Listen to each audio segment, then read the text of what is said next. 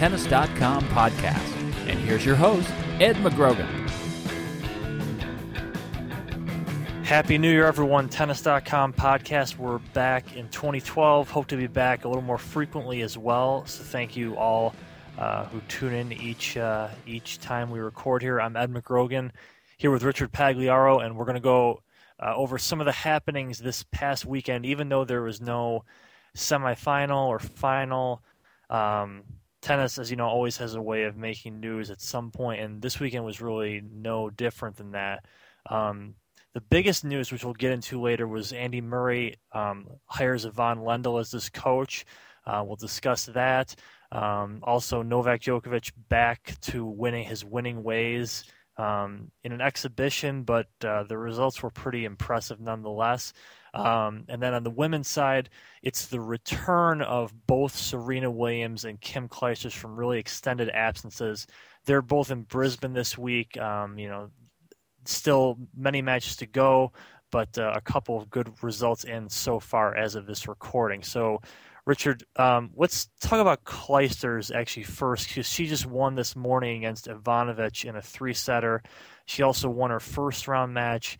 Uh, she's into the quarterfinals. She probably gets Sam Stosur, um, which will be obviously a, a huge test. She, who's the number one seed there? And Clijsters hasn't played more than a handful of tournaments probably the past nine months. Um, this is mo- most likely her last year. She always has kind of cited the Olympics as the big driving force of really why she's still playing. Um, but she is the defending Australian Open champ. Um, obviously, still has the talent, the game that is head and shoulders of most other players in the tour. What do you think this year will bring for her realistically? I think with her, it always starts with the health. You know, she's a pretty physical player, and you never know. I mean, the the injury before the Open was something that sort of came out of the blue. So if she's healthy, I think she'll limit the schedule. You know, she'll probably play a limited uh, number of matches on clay because it's not her best surface, and I think she's going to be a factor. I think the thing with Serena is Serena can generally come off those long layoffs better because her serve is more imposing and she can hold. Whereas, like even today against Ivanovic, you saw Kim lose what eight or nine games in a row. So her serve can kind of go in and out when she's clicking, when it's on. You know, she's tough, but then again, she can be vulnerable when it goes off a little bit. Remember a few years ago, Australia when Petrova pounded her. But I think Kim will, Kim, if she's healthy, I think she's going to be right there. Yeah, Kim, you mentioned that Petrova loss. That's a good uh, point with Clijsters. Is she does seem to um, she, she, I think she's more certainly more prone than Serena to these really sort of arbitrary like how did this happen losses. Even uh, that was a total blowout. That was like an 0 1 match. But even a match like last year at the French against Rus, which was right. Clijsters um, goes. Uh, I, am almost certain she was serving for the match uh, and a straight sets win, and then an hour later ends up losing the match.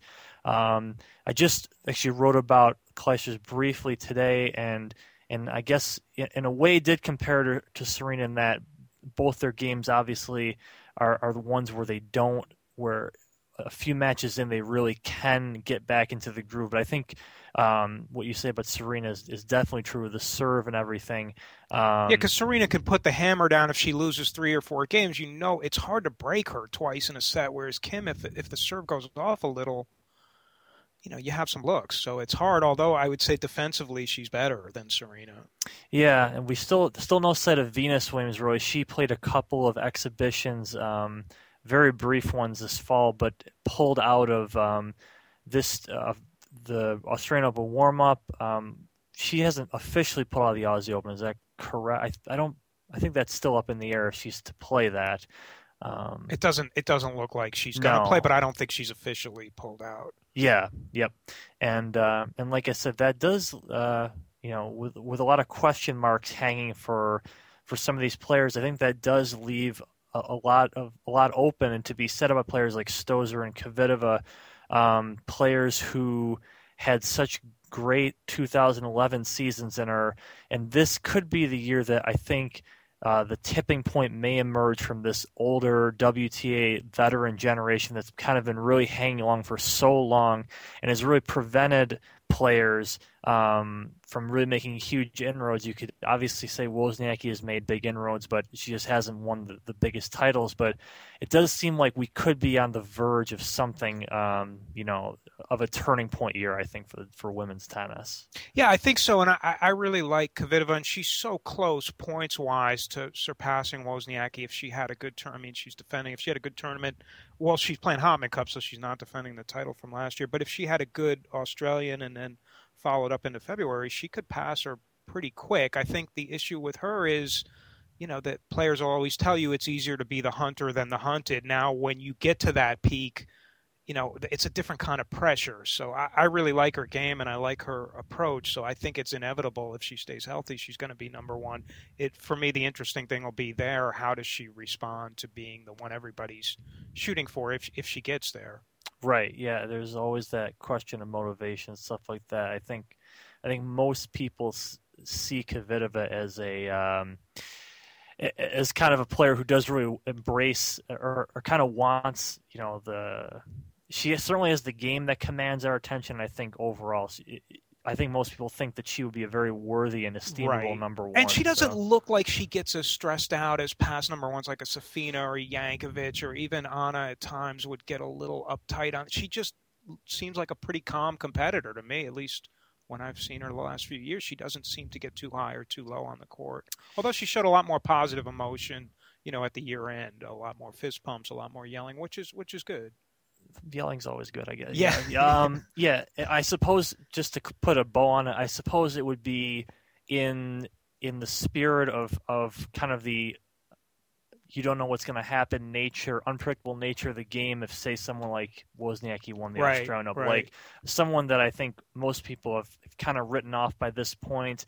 Um, and but like we said, I think the field is is is sort of even more wide open than usual in, in some regards because of how uncertain um, you know the blue chips are really at this point. Wozniacki, she is also playing Hopman Cup, an, an event that I I would really lightly, very lightly call an exhibition. I think for, for exhibition tennis, it's actually probably as as realistic as you can get because you're playing with teams for your country on the line. So it's um and Bartoli wasn't looking like an exo today. she was wow, pretty yeah, ruthless. yeah, that's yeah. If you didn't hear that, uh, Bartoli put uh, put the love and love hammer on Ga- uh, who's not a bad player by Not any means. all. That was No, she's a good player. yeah, Australian player, and um, yeah, 6-0, 6-0. Um, nice way to start the year there for Yeah, and Wozniacki as number one. I mean, you can never be a number one and fly under the radar. But I would say going into if Australia started tomorrow, you'd have to put Serena, Kvitova, you know, Li Na,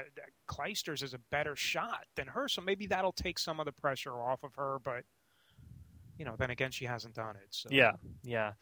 Um, to the men's, where where we're at now is in um, in Doha is where Federer and, and Nadal are both playing.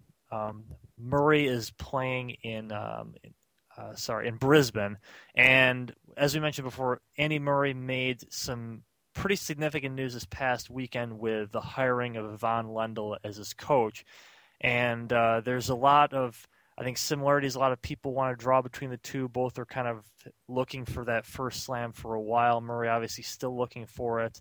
Um, what do you think of the move for, for Murray? I like it. I, am a little concerned just because Ivan was so removed for the game for so long, and I think you know people use the Connors Roddick analogy, which which initially was really good for Roddick. I think over the long term, what hurt there was that Connors had been removed, so he didn't know the opponents. He couldn't scout. He couldn't say, "Well, you're playing Kohlschreiber, do this," or you know, you're playing Del Potro, just because he hadn't been around. So I think the learning curve for Lendl is it's more than just coaching your guy. You've got to know the other guys and what they do and how to approach their game. But Lendl's a quick learner that way, and if he can absorb what the other players do, I think he's going to help. And I think also you know, Steve Tignor had a good column today. Just the positive emotion if Murray can stop with the pulling on the legs and the whining and the I don't think Lendl will go along with that. I think he'll really say, "Look, you know, we're here to play ball. Let's play." And Lendl was not the kind of guy to, you know, go pulling tugging on the back of his leg when he lost a point. He'd just get ready for the next point. you know? Yeah, he certainly has someone to answer to in that respect. Right, You're and he's made gonna- it clear I'm not going to sit there and be your verbal punching bag. Like you're not going to be yelling at me like you did at Gilbert, like you did at your mom, like you did at Corral. I'm just not going to mm-hmm. take it. And I think somebody's got to say that to him. Like, look, just focus the energy on the match, and you know that other stuff is just garbage.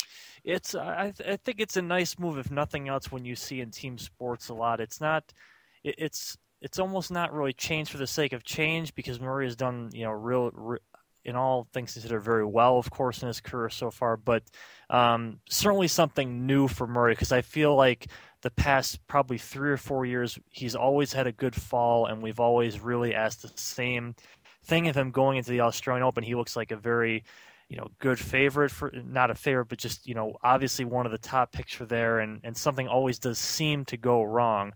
Um, And I think also the fact from what I've read is that Lendl approached him like Lendl's eager to do this. It's not like, hey, he's just calling up, you know, Hall of Fame players who can. Lendl really went after this, so I think he wants it. His kids are older, so the travel maybe isn't as much of an issue for him. And th- this guy had one of the greatest forehands in the Open era, and that's where Murray really needs to address that short mid-court ball to the forehand put that away and you know make your life a little bit easier so i think he could help him from a, a technical perspective as well but just let's remember, Ivan Lendl, what's the only major he never won? that's right that's Never- right never won Wimbledon. He never won Wimbledon, so I uh, we'll, we'll maybe he can win it as a coach. Yeah. we'll, we'll find out. is that a career grand slam as Yeah, a player coach combined Yeah. Um, the other thing I want to mention on the men is about um, Novak Djokovic, who uh, he is not playing this week. I don't believe he will play into the Australian Open, which, considering how he ended his year last year, really kind of just like hobbling toward the end there. I, I don't think that's a really a bad move at all. And I'm sure he's going to get probably. I would imagine he's probably in like one of the Kooyong type exhibitions next week to get a couple matches in, and uh, but he- what he did do over the past weekend was in Abu Dhabi, the exhibition that usually draws a huge, uh, big name field for financial reasons, is he takes out Roger Federer in 44 minutes, um, beats. Then he goes on. He beat Monfils before that to set up that match. Beats David Ferrer in the final. Kind of blows through this this field really. Um, I asked this on the website um, in a poll. It was what basically what do you make of this? Is it kind of uh, when the year hits the reset button? Do you think Djokovic kind of can go back to these ways, a little more motivation, or does it really not mean much at all, or is it kind of something in the middle? I think it's kind of something in the middle because, from Djokovic's perspective, I think it is good that you can take a guy. Obviously, it's an EXO, and Federer's probably not going 100%, but still, you beat Roger Federer in 44 minutes. You know, I don't care if you're just playing a practice set. That's pretty. That's pretty impressive. So I think from his perspective, it is meaningful. From the Federer Nadal Ferrer perspective, it's hey, it's an EXO. We could chalk it up. Get ready for for the real Australian Open. I think you know one thing that maybe we kind of gets lost as he went further and further in the season. Look, Djokovic is human; he's going to get tired. But God, remember some of those early, the Miami, the Indian. Well, he was winning sets at love almost every single Mhm. match. So when he's breaking Federer two and three times, even though it's an EXO in a set. That's a pretty good sign as far as I'm concerned. I mean, I think that's a, a clear advantage he has over the Federer Nadal is that he's so dangerous off the return and he gets on a roll with the return. It's God, that's got to really uh, be a bit of a blow to your confidence when this guy's just bulleting back returns on you. He's become a great front runner, really. Over He really over, has. over this. Yeah, I think it was never really he was never really thought of that way for kind of a long time, and um, you know, it, it just flipped a switch. Obviously, when when this all happened last year, he kind of tied it a lot of times tied it back to how his 2010 season ended with Davis Cup, but um, but And the other thing to contrast him with Murray, I think he's so more authoritative on the mid court or the short ball. When he gets that ball, the point's over. He's not going to give you another look. Whereas Murray will sometimes massage the forehand or he'll try the drop shot, and it gives the guy a little bit of an entrance back into the point. Djokovic has really, really upped his game as far as you give him the mid-court ball on a hard court, it's pretty much over. You're not going to get another look at the ball. Yeah, I th- I think everybody is uh, January is going to reveal kind of a, a, lot about really all four of these sure. of these big players, but I think many people the the biggest question is really how does Djokovic reply to or answer to uh, you know the season that he just had, and we'll find it out real soon. Right, and when you're defending a title virtually every tournament you're playing the first part of the year, that's that's a lot of pressure. Yes, it is. Yeah. Um, so that's all for today, and uh, we'll be back with another podcast actually tomorrow with Pete Bodo and Steve Tignor. So just tune in for that. We'll um, kind of go a little more forward thinking in that, but wanted to catch you up on the news that was this past weekend. Kind of many more to come.